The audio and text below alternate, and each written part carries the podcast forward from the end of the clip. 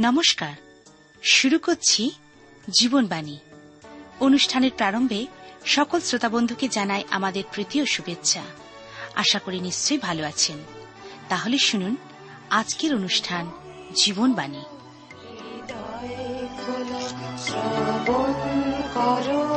জীবন বাণী নম্র শ্রবণ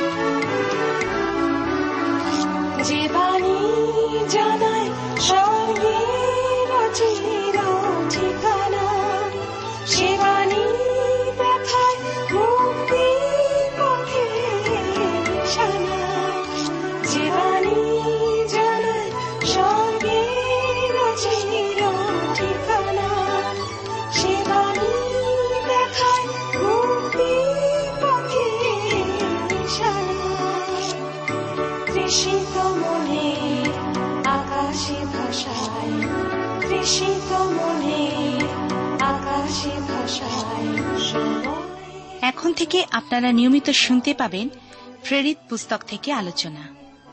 প্রেরিত কথার অর্থ, প্রেরণ করা। এই পুস্তকে দেখা যাবে খ্রিস্ট যীশু শিষ্যেরা প্রভু যিশু কর্তৃক প্রেরিত হয়েছিলেন সুসমাচার প্রচারের জন্য। আজও ঈশ্বর আমাকে, আপনাকে আহ্বান করছেন। যদি তাঁর ডাকে সাড়া দিই, তাহলে জানবেন ঈশ্বর প্রদত্ত আশীর্বাদ ও আনন্দ আপনার জন্য অপেক্ষা করছে। আর এই বিষয় জানতে হলে আপনাকে অবশ্যই শুনতে হবে প্রেরিত পুস্তকের আলোচনা।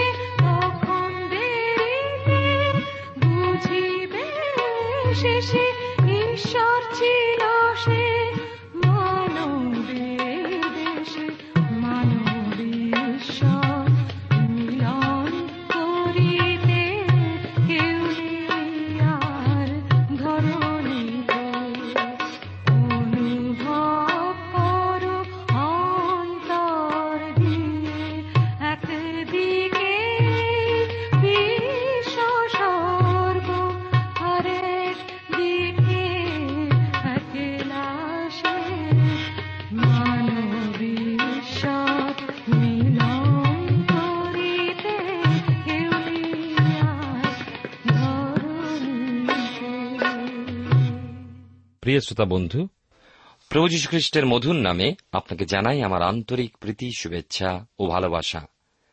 আশা ও বিশ্বাস করি ঈশ্বরের মহানুগ্রহে আপনি এবং আপনার পরিবারস্থ সকলেই ভালো আছেন।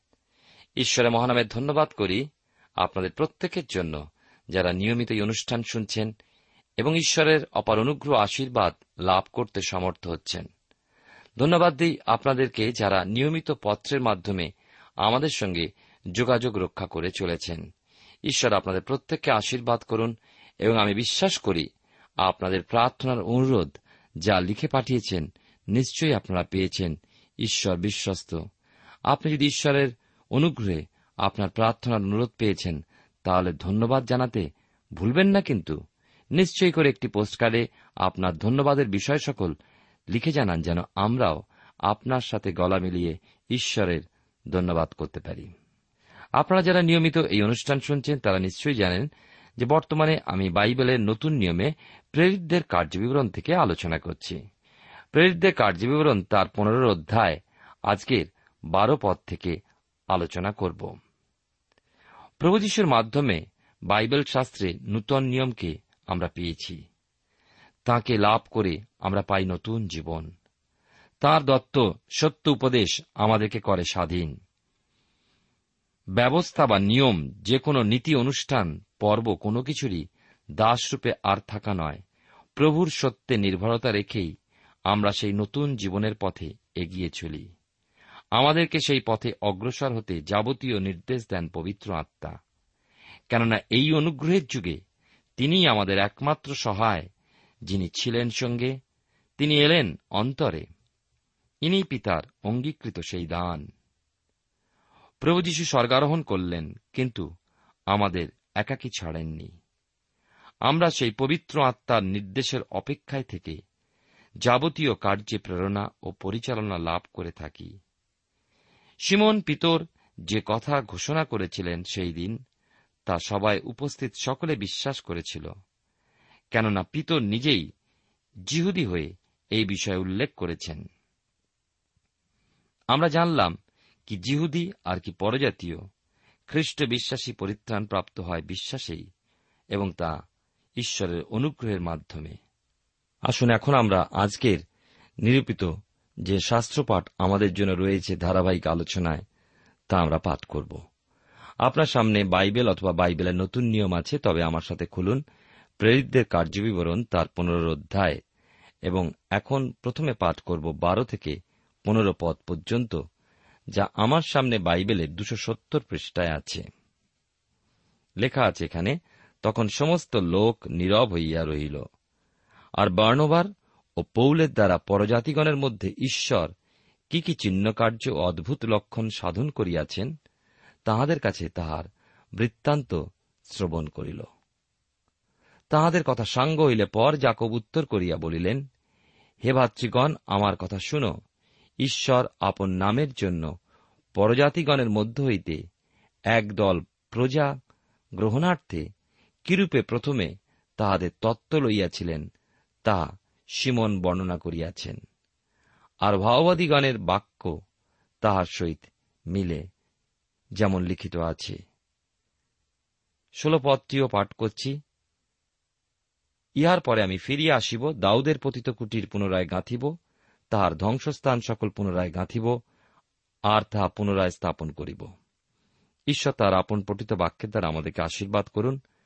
আসুন এই সময় আমরা প্রার্থনায় অবনত হই।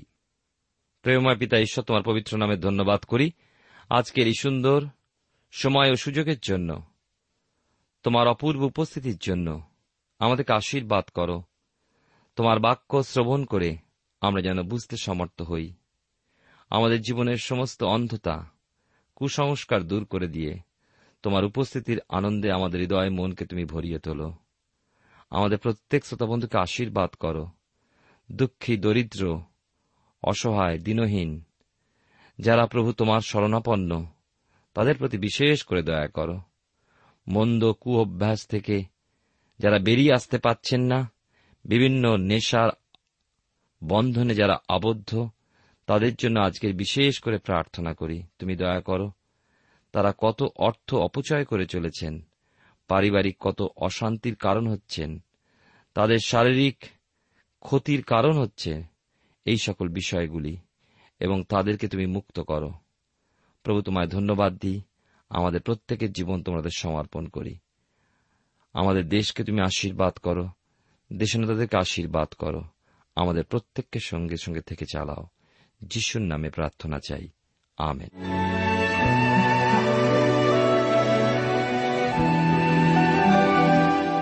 প্রিয় শ্রোতা বন্ধু, আপনি জীবনবাণীর অনুষ্ঠান শুনছেন। এই অনুষ্ঠানে আপনি বাইবেলের নতুন নিয়মে প্রেরিতদের কার্যবিবরণের থেকে আলোচনা শুনছেন। আজকের আপনাদের কাছে প্রেরিতদের কার্যবিবরণের তার পুনরোধ্যায় বারো থেকে ষোলো পদ পর্যন্ত আমি পাঠ করেছি। আমরা দেখি যে সাধু পৌল ও বার্নবার কার্যবিবরণ তারা শুনেছিল। গালাতীয়দের দেশে তাদের ঐশ্বরিক পরিচর্যার যে অভিজ্ঞতা হয়েছিল, তা তারা তাদের কাছে বর্ণনা করলে পর পরবর্তী ব্যক্তি যিনি উঠলেন তাদের সামনে কথা বলার জন্য তিনি হলেন জাকব। এখানে আমার স্মরণ করিয়ে দেওয়া কর্তব্য যে এই জাকব প্রেরিতদের মধ্যবর্তী। এই পুস্তকের বারোর অধ্যায় দুই পদে উল্লেখিত একজন সেই সাক্ষ্যমর সেই জাকব কিন্তু নন। যিনি কিন্তু ইতিমধ্যেই প্রভুর উদ্দেশ্যে সাক্ষ্যমর হয়েছেন বা শহীদ হয়েছেন। তিনি জোহনের ভাই জাকব। তাহলে প্রশ্ন আসে, এই জাকব কে? আমরা জানি যে তিনি জিরুসালামের মন্দিরে স্তম্ভস্বরূপ নেতা হিসাবে গণিত হয়েছিলেন। প্রেরিতদের কার্যবরণী পুস্তকের বারো অধ্যায় সতেরো পদে সিমন পিতর কর্তৃক ইনি উল্লেখিত হয়েছেন। তাঁর লিখিত জাকবের পত্র রয়েছে এই নতুন নিয়মে। ইনি মতিলিখিত সুষমাচারের দশের অধ্যায় তিন পদে উল্লেখিত আলফের পুত্র জাকব। আমার মনে হয় পত্রগুলোর সঙ্গে এই প্রেরিতদের কার্যবিবরণ পুস্তক অধ্যয়ন করা সঙ্গত। উদাহরণস্বরূপ প্রেরিতদের কার্যবিবরণ পুস্তকে তেরো চোদ্দ অধ্যায় পাঠ করার সময় প্রয়োজন রয়েছে গালাতীয়দের প্রতি পত্রের বিষয়বস্তু পাঠ করার। আবার এখন পনেরো অধ্যায় অধ্যয়ন করতে গিয়ে প্রয়োজন আছে জাকবের পত্র অধ্যয়ন করার। জাকব দেখেছেন, পঞ্চসপ্তমীতে মণ্ডলী স্থাপিত হল। এই যে সময়ের কথা আমরা অধ্যয়ন করছি, তখনও কিন্তু মণ্ডলী এক নতুন অবস্থা বলতে গেলে শৈশব অবস্থাতেই রয়েছে। অনেকেই বুঝে উঠতে পারেনি যে অনুগ্রহের যুগে তারা বসবাস করছেন। এ ছিল তখন মণ্ডলীর যুগ। একটা বিষয় লক্ষ্য করেছেন নিশ্চয়ই, যে পিতর যখন কিছু ভাষণ দিচ্ছিলেন, পৌল ও বার্নবাও জানালেন, তখন সমস্ত সভা ছিল নীরব। ঈশ্বর প্রদত্ত এই সমস্ত অকাট্য যুক্তিগুলোকে কেউ অন্তর হতে দূর করতে পারল না। এমনকি জিহুদিয়া গণ বলার মতো কিছুই পায়নি। জাকব বলছেন, আমার কথা শোনো। অর্থাৎ শোনার মতো শুনতে বলেছেন। তার বক্তব্য ছিল গুরুত্বপূর্ণ, তাই তা আপনার ও আমারও শোনা প্রয়োজন। সত্যি, ঈশ্বরের কথা শোনা ও সেই কথায় মনোনিবেশ করে তদনুযায়ী কার্য করা এবং তদুদ্দেশ্যে সমস্ত সময় অতিবাহিত করা কত না প্রয়োজন। জাকব সম্পূর্ণভাবে পিতরের কথা স্বীকার করেছেন। আজকের দিনের জন্য ঈশ্বরে কি পরিকল্পনা তারা ব্যক্ত করেছেন? সমগ্র জগৎবাসীর জন্য তিনি পরিত্রাণ সাধন করেছেন, অর্থাৎ প্রভু যীশুখ্রিস্ট আমাদের সকলের মুক্তির মূল্যরূপে তার জীবনকে প্রায়শ্চিত্ত বলিরূপে উৎসর্গ করেছেন। কিন্তু তাতে বিশ্বাসীগণই তা লাভ করবে। তাহলে আজকের দিনে প্রত্যেককেই কি প্রভু নিজ রাজ্যে আনয়নের পরিকল্পনা রেখেছেন? না। পরজাতীয়গণের মধ্য হতে একটা দলই তার নামে আহুত মনোনীত রূপে দেখা যাবে। প্রকাশিত বাক্যে পাই ঈশ্বরের সিংহাসনের সামনে প্রত্যেক ভাষাভাষী, প্রত্যেক গোত্র, প্রত্যেক জাতির লোক উপস্থিত। ঈশ্বরের বাক্য পৃথিবীর চতুর্দিকে পৌঁছে যাবে। এর বিপক্ষে প্রতিকূলতা উপস্থিত হবে। হবে বিপদগামিত্ব, কিন্তু পৃথিবীর সর্বত্র ঈশ্বরের বাক্য গিয়ে পৌঁছাবে। তার কারণ ঈশ্বর তার নামে একটা দল মনোনীত করবেন। এই কার্য উদ্দেশ্যে এই বেতার প্রচারের জন্য আমি ঈশ্বরের ধন্যবাদ দিই। যারা এই বাক্য শুনছেন, তাদের মধ্যবর্তী সকলেই কি এই শোনা বাক্য বিশ্বাস করে? অনেকেই হয়তো করেন না। ঈশ্বর একটা দল নিরূপিত রেখেছেন। তিনি জানেন কে কে তার। প্রভু তার নামে আহ্বান করেছেন, যারা বিশ্বাস ও স্বীকার করে, তারা ধরা দেয় প্রভুর কাছে। প্রভুর আহ্বানে তারা সাড়া না দিয়ে পারে না। এই পুনরুদ্ধায় চোদ্দ পদটি দাগ দিয়ে রাখুন, যা আমার মনের মধ্যেও রেখাঙ্কিত হয়ে রয়েছে। ঈশ্বর আপন নামের জন্য পরজাতিগণের মধ্য হইতে একদল প্রজা গ্রহণার্থে কিরূপে প্রথমে তাদের তত্ত্ব লইয়াছিলেন তা সিমন বর্ণনা করিয়াছেন। আমি কৃতজ্ঞ ঈশ্বরের কাছে যে তিনি আমাকেও এইভাবে আহ্বান করেছেন এবং মানুষকে প্রভুর সাধিত সেই পরিত্রাণ বিষয়ক সুসমাচার বলতে এবং ঈশ্বরের বাক্য শিক্ষা দিতে আমাকে সুযোগ প্রদান করেছেন। আপনি কি মনে করেন যে পুরাতন নিয়মখানি নতুন নিয়মের এই উপদেশের বিরুদ্ধে? না। পনেরো পদে জাকব বলেছেন ভাববাদীগণের বাক্য তাহার সহিত মেলে।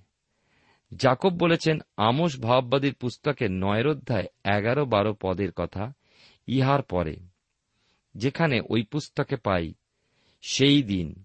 এর অর্থ কি? কিসের পরে? প্রভুর নামে, অর্থাৎ ঈশ্বর আপন নামের জন্য পরজাতিগণের মধ্য হতে একদল প্রজা গ্রহণার্থের পর। হ্যাঁ বাস্তবিকই ঈশ্বর আজ তার নামের জন্য ব্যক্তিগতভাবে আহ্বান করেছেন। তারাই হল মণ্ডলীর অংশ। বিশ্বাসী রূপ দেহ। শীঘ্রই সেই দিন উপস্থিত হবে যখন প্রভুর মণ্ডলীকে, প্রভুর ভার্যাকে পৃথিবী হতে ঈশ্বর ঊর্ধ্বে নিত করবেন। একে আমরা বলি রূপান্তরিত হয়ে যাওয়া।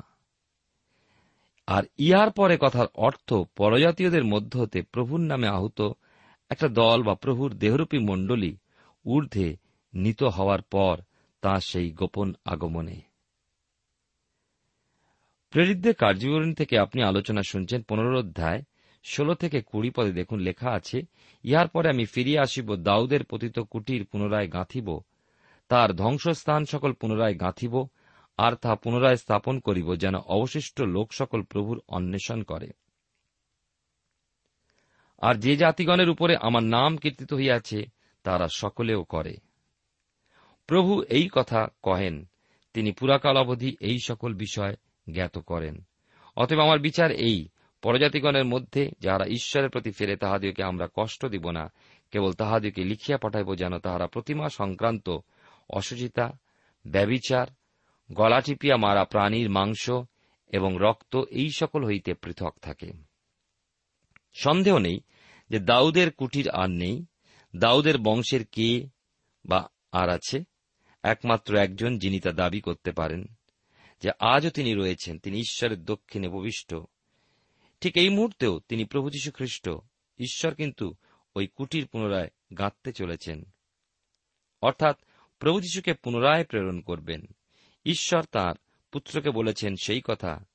ইব্রিয় পত্রে একের অধ্যায় তেরো পদে যা লিখিত হয়েছে, কিন্তু তিনি দুধগণের মধ্যে কাহাকে কোন সময় বলিয়াছেন, তুমি আমার দক্ষিণে বসো, যাবৎ আমি তোমার শত্রুগণকে তোমার পাদপীঠ না করি?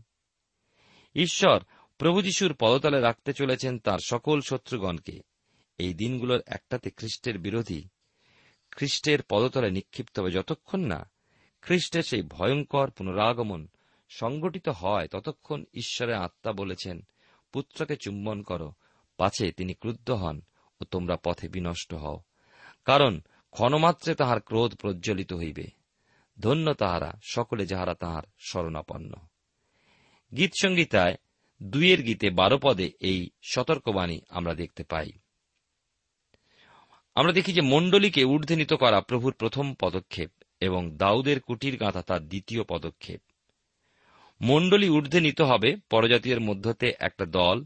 ঈশ্বর আহ্বান করেছেন সেদিন ঈশ্বরের প্রতি এক মহান মনোপরিবর্তন দেখতে পাওয়া যাবে। এরা স্বর্গরাজ্যের অধিকারী হবে।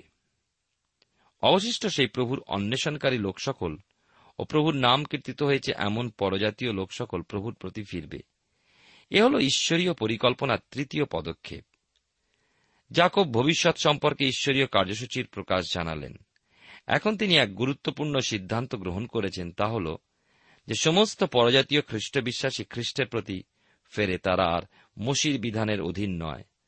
তাদের শিষ্টাচার, বহির্ভূত, কিছু করণীয় মূর্তি পূজা হতে থাকতে হবে দূরবর্তী এবং যারা ইহুদি ধর্ম থেকে খ্রিস্ট ধর্মকে হৃদয়ে গ্রহণ করেছে, তারা মূর্তির কাছে উৎসর্গীকৃত কিছু আহার করবে না। এই স্থিরীকৃত ছিল। অতএব কোন পরজাতীয় খ্রিস্টান, কোন জিহুদিকে নিমন্ত্রণ করলে এমন কিছু দ্বারা বিঘ্ন ঘটাবে না। প্রতিমা বা মূর্তির কাছে উৎসর্গীকৃত কোনো কিছু জিহুদি সেই নিমন্ত্রিতের কাছে দেওয়া চলত না। আরও একটা বিষয় পরজাতীয় খ্রিস্টানদের কাছে জানানো হল, তা হল ব্যবিচার হতে দূরবর্তী থাকতে হবে। জিরুসালেম মণ্ডলী হতে পরজাতীয় খ্রিস্টীয় মণ্ডলী সমস্ত বিভিন্ন বিষয় নির্দেশ দেওয়া হয়েছিল। আরও নির্দেশ ছিল শ্বাসরুদ্ধ করে মারা প্রাণীর মাংস ও রক্ত থেকে পৃথক থাকতে হবে। একুশ থেকে উনত্রিশ পদে আমরা দেখি যে ভাববাদী গ্রন্থে মণ্ডলী উচ্চারিত না হলেও জাকব নতুন নিয়মের বিশ্বাস হিসাবে এর মাধ্যমে মণ্ডলীর বিষয় বুঝিয়েছেন। পরজাতীয়দের মধ্য হতে নিজের নামের মহিমার্থে ঈশ্বর কিছু লোককে অর্থাৎ একটি দলকে মনোনীত করেছেন। এরই পরে ভাববাদীদের পরিকল্পনা কার্যকারী হবে।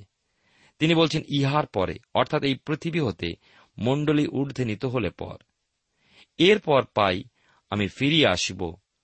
ষোল পদের কথাটা খ্রিস্টের দ্বিতীয় প্রকাশ্য আগমনের বিষয় দেখায়, যা প্রকাশিত বাক্যের উনিশের অধ্যায় আমরা পাই। প্রভু দাউদের পতিত কুটির পুনরায় গাঁদবেন, যা আজ ধ্বংসস্থানে পরিণত হয়েছে। খ্রিস্টের পুনরাগমনে অবশিষ্ট লোক সকল প্রভুর অন্বেষণ করবে। এ বিষয়ে রয়েছে সাতুরো পদে। পরজাতীয় খ্রিস্টান মনোনীতগণ হবে রাজ্যের অন্তর্ভুক্ত। সেদিনের মসির বিধান অনুসরণকারীদের জন্য এ বিষয় জানা প্রয়োজন ছিল। বাইশ তেইশ পদে নতুন কার্যকারী হিসাবে প্রেরিত হচ্ছেন বার্নবা, জিহুদা ও শিল। এই শিল প্রেরিত পৌলের পরবর্তী শোভাযাত্রায় সহগামী হবেন। এখন লক্ষ্য করা যায় যে জিহুদি খ্রিস্টানেরা পরজাতীয় খ্রিস্টান ব্যক্তিদের ভাই বলে সম্বোধন করছে। আজও দেখা যায় একমাত্র খ্রিস্টেতে বাসকারীকেই ভাই বা বোন বলে সম্বোধন করা যায়। চব্বিশ পঁচিশ পদে লক্ষ্য করি, প্রেরিত ও প্রাচীনবর্গ আদেশ দেননি এমন জিহুদিয়ার মণ্ডলী হতে বহির্ভূত কতগুলো ব্যক্তি জিরুসালামের মণ্ডলী হতে ভাই সম্বোধন পাওয়ার যোগ্য ছিল না। মনে রাখবেন, আজও ব্যবস্থাধীন ব্যক্তিরা খ্রিস্টের গুরুত্ব অস্বীকারীগণ ভাই নামের অযোগ্য। ঈশ্বরের বাক্য অনুযায়ী এই নির্দেশ পালনীয়। তাই তাদের নির্বাচিত যেমন ছিলেন পৌল বার্নবা, যারা পবিত্র আত্মা কর্তৃক নির্দিষ্ট ছিলেন, তেমনি জেরুসালেম হতে প্রেরিত হচ্ছেন বার্নবা জিউদা ও শিল। পৌল বার্নবার বিষয়ে এক সুন্দর সাক্ষ্য তারা প্রাণপণ করেছেন। প্রিয় শ্রোতা বন্ধু প্রিয় ভাই বোন ঈশ্বরের জন্য, একমাত্র ত্রাণকর্তা প্রভু যীশু খ্রিস্টের জন্য আপনি কি কিছু ক্লেশ স্বীকার করেছেন? তার জন্য প্রাণপণ করতে সাহসী হয়ে উঠুন।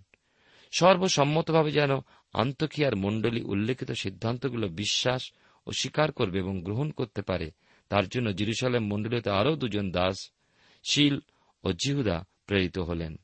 আমরা এবারে পুনরোধ্যায় তিরিশ থেকে পঁয়ত্রিশ পরে দেখি সুসমাচার রয়েছে সান্ত্বনা ও আরাম। কিছু ক্ষেত্রে ব্যবস্থাতে রয়েছে দণ্ডাজ্ঞা। ব্যবস্থা, দর্পণ, তা দোষী সাব্যস্ত করে। আমি যখন ব্যবস্থার দিকে দৃষ্টি রাখি, ব্যবস্থা বলে তুমি ঈশ্বরের গৌরবকে ভুলণ্টিত করেছ। তুমি ঈশ্বরের গৌরববিন হয়েছ, তুমি কুৎসিত। কিন্তু যখন খ্রিস্টের সুসমাচারের দিকে দেখি, সুসমাচার বলে যে ঈশ্বরের সন্নিধানে তিনি তোমায় গ্রহণ করতে চান, তার অনুগ্রহে তিনি তোমায় উদ্ধার করবেন। শিল বার্ণবাবা জিহুদা এবং দুজন কিছুদিন সেখানে অবস্থান করলেন। পরজাতীয় খ্রিস্টবাসীদের মধ্যে ঈশ্বরীয় সেবাকার্য দেখতে ইচ্ছুক ছিলেন। প্রেরিত তার পুনরোধ্যায় ছত্রিশ থেকে একচল্লিশ পদে পাই। মণ্ডলী এবং নতুন পরিত্রাণপ্রাপ্ত মানুষগুলোর বিষয় পৌল ছিলেন যথেষ্ট বোঝাগ্রস্ত। তাই গালাতীয়দের মধ্যে অন্যান্য সেবা স্থানগুলিতে নতুন আত্মারগুলো তত্ত্বাবধানে ইচ্ছুক হলেন। এর আগে মার্ক জোহনের বিষয় আমি আপনাকে জানিয়েছি। তিনি পাম্ফুলিয়াতে পৌল বার্ণবাকে ছেড়ে চলে গিয়েছিলেন সস্থানে।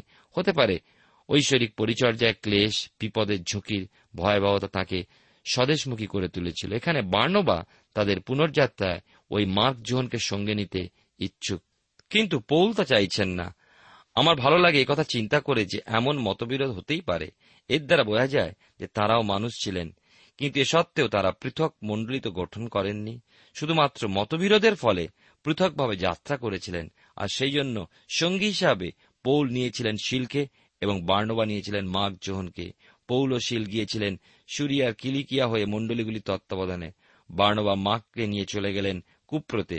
হয়তো তিনি নিজের দেশে খ্রিস্ট সুসমাচার প্রচারে বিশেষ বোঝা অনুভব করেছিলেন এবং কুপ্রদ্বীপে বিশাল একটা সেবা সাধনও করেছিলেন এবং আমরা দেখি ঈশ্বরীয় সেবা কার্যে বিশেষ বৃদ্ধি পেয়েছিল।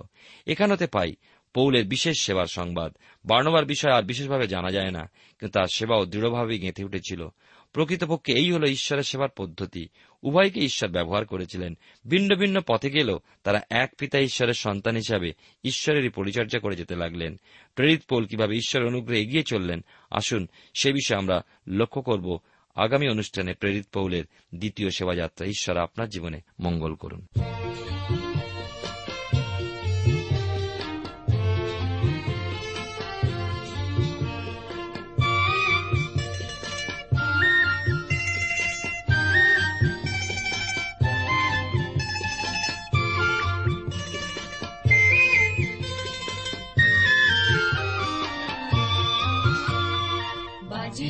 কালের ভেরি মুক্তি লগনের কাল ভেরি শিলা ওই দাঁড়িয়ে রক্ত ধারায় ভেসে পাতকের বন্ধু রয়েছেন দুটি হাত বাড়িয়ে বাজিল কালের ভেরি মুক্তি লগনের কাল ভেরি শিলা ওই